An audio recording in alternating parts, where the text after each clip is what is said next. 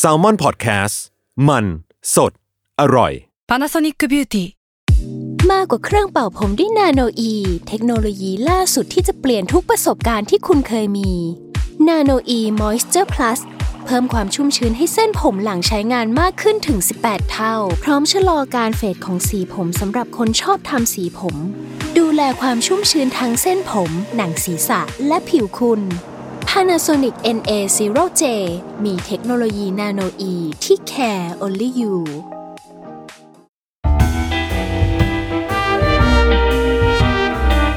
ฟิล์มนัวเรื่องอร่อยย่อยจากหนังกับแผล East Hungry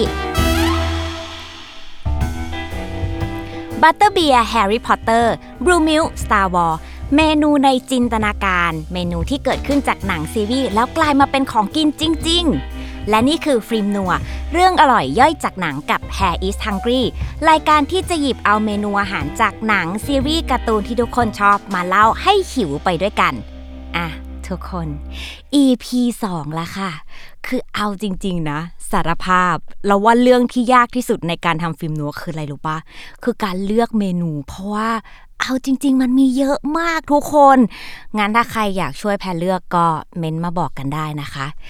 ส่วน EP 2 อันนี้ตัดสินใจเองแล้วกันเนาะที่หยิบเอาเมนูนี้มาเนี่ยต้องเล่าให้ฟังก่อนว่า ไอเมนูจากซีรีส์เนี่ยเพราะว่ามันแยกได้ 2 แบบเนาะแบบแรกเนี่ยคือมันมีอยู่แล้ว แล้วหนังเอาไปทำซีรีส์เอาไปเล่า แต่อันที่สองเนี่ยก็คือมันไม่มีอยู่จริงทุกคน หนังเนี่ยมันสร้างขึ้นมาจนคนเนี่ยอยากจะกิน แล้วเขาค่อยเอาเมนูนั้นเนี่ยเอามาทำ และแบบที่สองเนี่ยคือมันไม่มีอยู่จริงทุกคน หนังเนี่ยเขาสร้างขึ้นมาแล้วคนเห็นก็อยากกิน หลังจากนั้นเมนูนั้นค่อยเกิดขึ้นมา แพรเลยเรียกเมนูเหล่านี้ว่าเมนูในจินตนาการ ซึ่งเนี่ยก็คือหัวข้อของเราในวันนี้ด้วย แล้วเมนูที่เราจะเอามาเล่าให้ฟังวันนี้เนี่ยก็คือมี 2 เมนู butterbeer จากแฮร์รี่พอตเตอร์แล้วก็ blue milk จาก Star Wars งั้นเราเริ่มจาก butterbeer ก่อนเลยค่ะ เมนูนี้เราเชื่อว่าทุกคนน่าจะรู้จักกันดีเนอะเพราะว่ามันคือเครื่องดื่มจากหนังของแฮร์รี่พอตเตอร์ คือก่อนที่เราจะเล่าให้ฟังว่าใครเป็นคนทำให้เมนูนี้มันเกิดขึ้นจริง ๆ ในโลกของเราเนี่ย เล่าให้ฟังก่อนว่า butterbeer คืออะไร มันคือเครื่องดื่มในโลกของเวทมนต์ของแฮร์รี่พอตเตอร์เนอะที่ JK เนี่ยเขาเขียนเล่าไว้ครั้งแรกในเล่มที่ 3 ก็คือนักโทษแห่งอัสคาบัน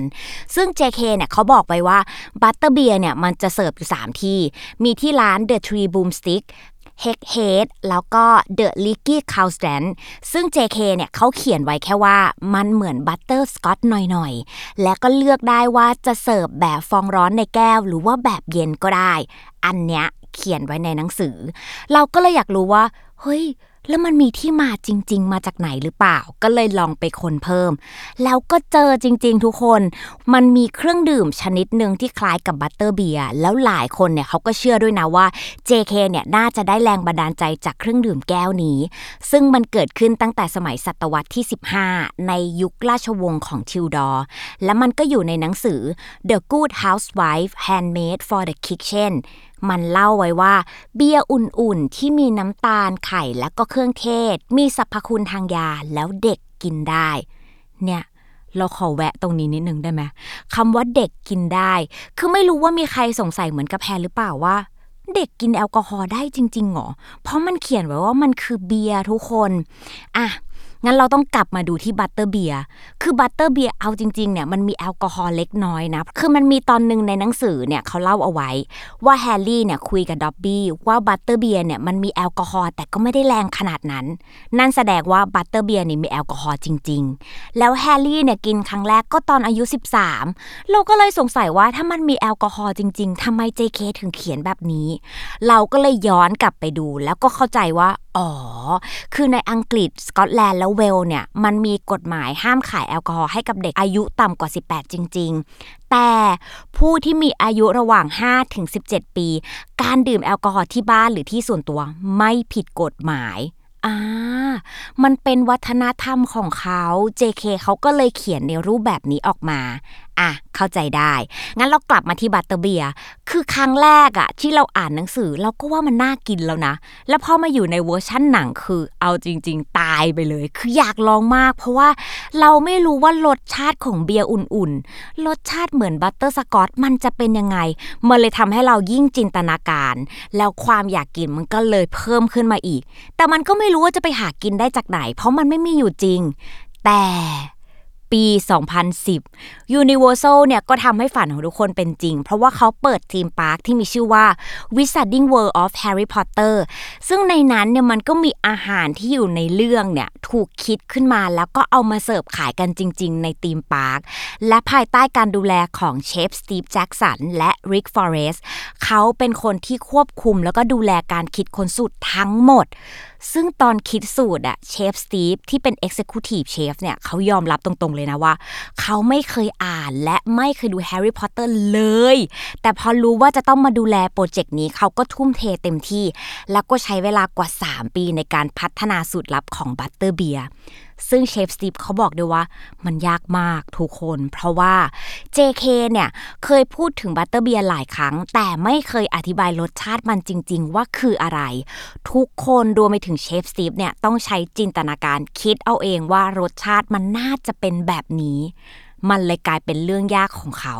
และก็รวมไปถึงมีโจทย์ที่ถูกตั้งขึ้นมาด้วย จากทาง Universal ว่า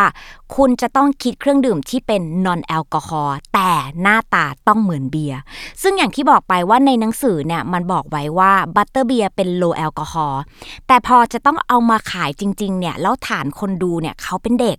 ดังนั้นเนี่ยเครื่องดื่มจะต้องถูกคิดค้นมาไม่ให้มีแอลกอฮอล์เลย แล้วอย่างที่สองก็คือจะต้องเป็น non dairy product ก็คือไม่มีเนยหรือไม่มีนม เพราะ Universal เนี่ยเขาอยากให้แขกทุกคนเนี่ยได้มาลิ้มลองบัตเตอร์เบียร์ให้ได้มากที่สุด รวมไปถึงคนที่แพ้พวกแลคโตสด้วย แล้วอย่างที่3เนี่ยเขาอยากให้มีความลึกลับ แปลกประหลาดมีมนต์ขลัง เหมือนจะใช่เบียร์แต่ไม่ใช่เบียร์เหมือนจะเป็นคุกกี้เหมือนจะเป็นครีมเหมือนจะเป็นบัตเตอร์เบียร์แต่ก็ไม่ใช่ เหมือนมีการสับขาหลอกเล็กๆกับทุกคน แล้วก็รวมไปถึงมันจะต้องเป็นได้ทั้งแบบร้อนและแบบเย็น เนี่ยยากไหมแล้วทั้งหมดนี้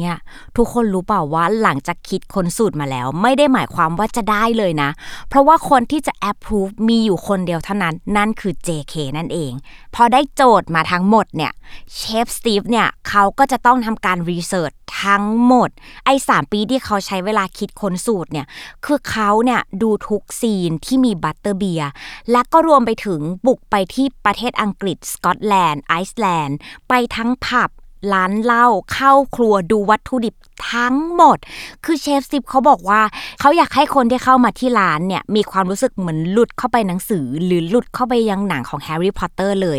ดังนั้นเนี่ยเขาก็เลยใช้เวลาร่วม 3 ปีในการพัฒนาสูตรจนสำเร็จ พอสำเร็จเสร็จปุ๊บ อย่างที่บอกต้องบินไปสกอตแลนด์ เพื่อเอาไปให้ JK ชิม เพราะเธอคือคนเดียวที่จะสามารถ final สูตรได้ว่ามันใช่หรือไม่ใช่ และการดื่มครั้งแรกทุกคนแฮปปี้ JK เนี่ยเขาดื่มเสร็จปุ๊บ ก็ยิ้มพร้อมกับหนวดขาวของฟองบัตเตอร์เบียร์แล้วบอกว่า เอ้โอเค คือเขาไม่ได้พูดแบบนี้นะ อันนี้จินตนาการเอง แต่มันก็พูดได้เลยว่า แค่ดื่มครั้งแรกเนี่ย JK ก็ผ่านฉลุย แล้วก็เลยมาถึงวันสำคัญคือการเปิด theme park ครั้งแรก ทุกคนรู้ป่ะว่าคนเนี่ย เข้ามารอต่อคิวเพื่อรอซื้อบัตเตอร์เบียร์3,800 คน และครั้งแรกของการชิมมีหลายคนถึงขั้นเสียน้ำตา เชฟสตีฟถึงขั้นเปิดใจว่ามันเป็น moment ที่สำคัญมากของเขาเลย เพราะเขาไม่คิดว่าเครื่องดื่มที่เขาคิดค้นขึ้นมันจะมีความสัมพันธ์และมีผลกระทบต่อจิตใจของคนขนาดนี้ และเนี่ยก็คือที่มาของบัตเตอร์เบียร์ดังนั้นถ้าใครเนี่ยดูหนังสือแล้ว ดูหนังแล้วแล้วอยากจะลองชิมไปได้เลยที่ theme park Wizarding World of Harry Potter หรือจะไปร้านคาเฟ่หรือ mini shop ต่างๆ ก็ได้ เขาก็จะมีขายอยู่แต่ว่ามันจะคนละเวอร์ชันเนอะ เราเคยไปที่เมืองบาธของประเทศอังกฤษ ซึ่งเมืองนี้ก็ถือว่าเป็นต้นแบบฉากหนึ่งใน Harry Potter ด้วยที่ JK เนี่ยเขาเขียนเล่าไว้ แล้วมันก็จะมีร้านแบบเป็นเขาเรียกว่าอะไรอะ่ะเป็นร้าน mini shop เหรอ มันมี shop ของแฮร์รี่พอตเตอร์อยู่แล้วมันก็มีขายบัตเตอร์เบียร์แบบขวด ที่เราสามารถซื้อกลับมาแช่เย็นแล้วกินได้ แล้วมันอร่อยมากทุกคน มันเหมือนที่เชฟสตีฟบอกเลยคือมันแบบมันเหมือนจะใช่บัตเตอร์สกอตแต่ก็ไม่ใช่ อะไรก็ไม่รู้รู้แต่ว่าอร่อยมาก อยากให้ไปลองกัน อะ นี่ก็คือบัตเตอร์เบียร์เมนูแรกนะทุกคน มาต่ออีกหนึ่งเมนู ซึ่งเราจะต้องย้ายจักรวาลกันนิดนึงเนาะจากแฮร์รี่พอตเตอร์เราขอย้ายขึ้นไปอวกาศไป Star Wars บ้านของดิสนีย์และนี่ก็คือเรื่องเล่าจากนมสีฟ้าหรือว่า Blue Milk นั่นเอง คือเราว่าเด็กบ้าน Star Wars น่าจะเคยได้ยินเนาะ Blue Milk แต่ถ้าใครงงไม่เป็นไรค่ะ เดี๋ยวเราจะเล่าทำความรู้จัก Blue Milk ไปพร้อม ๆ กัน ซึ่ง Blue Milk เนี่ยมันเป็นเครื่องดื่มนมสีฟ้าที่พูดถึงครั้งแรกเนี่ยในปี 1977 กับ Star Wars Episode 4 A New Hope ซึ่งอันเนี้ยมันเป็นภาคแรกของไตภาค Star Wars เดิม หลายคนที่ไม่ได้ดู Star Wars อาจจะงงๆว่าเมื่อกี้พรพูดอะไร คือตอนแรกอะ การมาของ Star Wars เนี่ยเขาจะมาภาค 4 5 6 แล้วค่อยเป็น 1 2 3 นะทุกคน แล้วมันมาภาค 4 ก็คือครั้งแรกที่ทุกคนได้ดูกันนี่แหละฉากนั้นเนี่ยเป็นฉากที่ลุคสกายวอล์กเกอร์เขาเทนมสีฟ้าลงแก้วแล้วก็จิบ ซึ่ง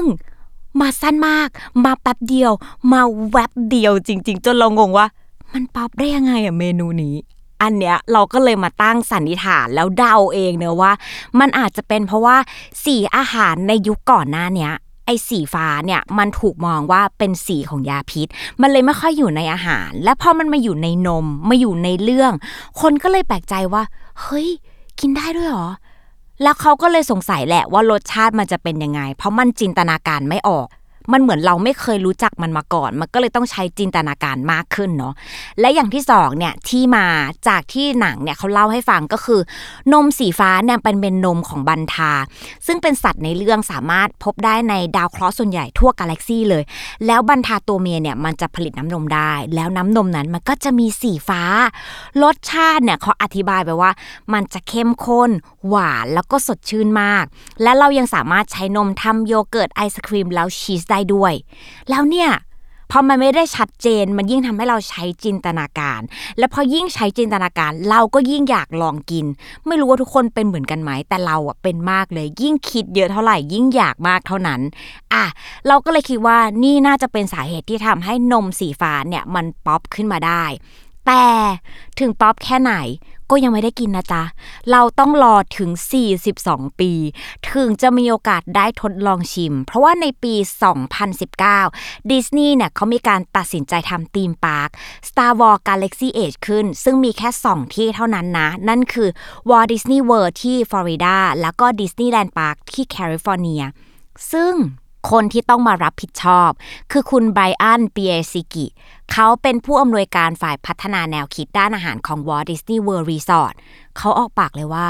เฮ้ย super excited at first but then a little bit overwhelming แปลง่ายๆก็คือ มันน่าตื่นเต้นมากตอนแรกที่รู้ว่าต้องทำโปรเจกต์ แต่พอมีสติปุ๊บอะเฮ้ยกดดัน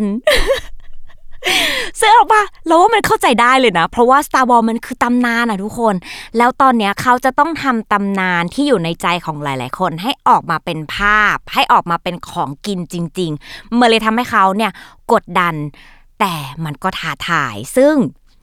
เขาก็เลยต้องทำการบ้านหนักมาก คือทีมของเปียสกิเนี่ยเขาต้องร่วมงานกับ Disney Imagineer คือกลุ่มเนี้ยเป็นคนที่ออกแบบ theme park แล้วเขาก็ต้องเดินทางไปหาลูคัสฟิล์มด้วย เพื่อพูดคุยกับคนที่จินตนาการเมนูนี้เอาไว้ว่า เฮ้ย ตอนที่ยูคิดเมนูนี้เนี่ยรสชาติมันเป็นยังไงไหนยูเล่าให้เราฟังหน่อย ซึ่งทางลูคัสฟิล์มตอบว่าไม่รู้งงเดี๋ยว คือถ้าฉันเป็นทีมงานของเปียสกิ ฉันงงเลยนะ อ้าวยูไม่ได้คิดไว้ก่อนเหรอรสชาติจะเป็นยังไง ซึ่งพอเป็นแบบนี้อะมันก็เลยทำให้ทีมของเปียเซกิเนี่ยต้องสร้างทุกอย่างมาจากศูนย์ เขาก็ทดลองทุกอย่างออกมา คือเหมือนเขาหยิบแบบสิ่งที่อยู่ในอากาศที่อยู่ในจินตนาการของแต่ละทีมเนี่ยเอามารวมตัวกันและให้มันออกมากลายเป็นของกินจริง ๆ เขาก็เลยคิดออกมาเป็นสูตร Frosty ซึ่ง มันทำมาจากมะพร้าว น้ำนมข้าว แล้วก็มีกลิ่นอายของเขตร้อน มีรสของสับปะรดเสาวรสแล้วก็แตงโมมาอยู่ด้วยกัน คือการจินตนาการรสมาเนี่ย เขาไม่ได้จินตนาการแค่จากภาพที่อยู่ในหนังเท่านั้น แต่เขาจินตนาการว่า คนที่จะเข้าไป theme park ที่แคลิฟอร์เนีย ซึ่งเป็นเขตร้อนเนี่ย เขาจะมีความรู้สึกยังไง อยากได้สิ่งไหน และเอาทุกอย่างเนี่ยมาผสมรวมกัน คิดค้นเป็นสูตร และถึงเวลาที่จะต้อง final แหละเหมือนเดิม ต้องมีหนึ่งคนเท่านั้นที่จะเป็นคน approve และคนนั้นคือจอร์จลูคัสที่เป็นผู้กำกับนั่นเอง และหลังจากที่เขาชิมครั้งแรกเข้าไปผู้กำกับบอกว่า เฮ้ย โอเค อีกละ เขาไม่ได้พูดแบบนี้หรอกเธอ เขาแค่บอกว่าเขาชอบนมสีฟ้าที่สุด แล้วมันก็เลยกลายมาเป็นที่มา และถ้าใครฟังแล้วอยากไปลองก็ไปกันได้เลยจ้ะที่ทีมพาร์ค Star Wars Galaxy 8สองที่เท่านั้นนะ นั่นคือ Walt Disney World Florida และ Disneyland Park California และนี่ก็คือเรื่องของ Butterbeer แฮร์รี่พอตเตอร์และ Blue Milk จาก Star Wars ส่วนเมนูอื่นๆ ใน EP หน้าจะเป็นยังไง ก็ต้องติดตามกันได้ใน ฟิล์มนัว เรื่องอร่อยย่อยจากหนังกับ Pear is Hungry ทุกวันอาทิตย์ ทุกช่องทางของ Salmon Podcast สำหรับวันนี้ Pear is Hungry ไปแล้ว bye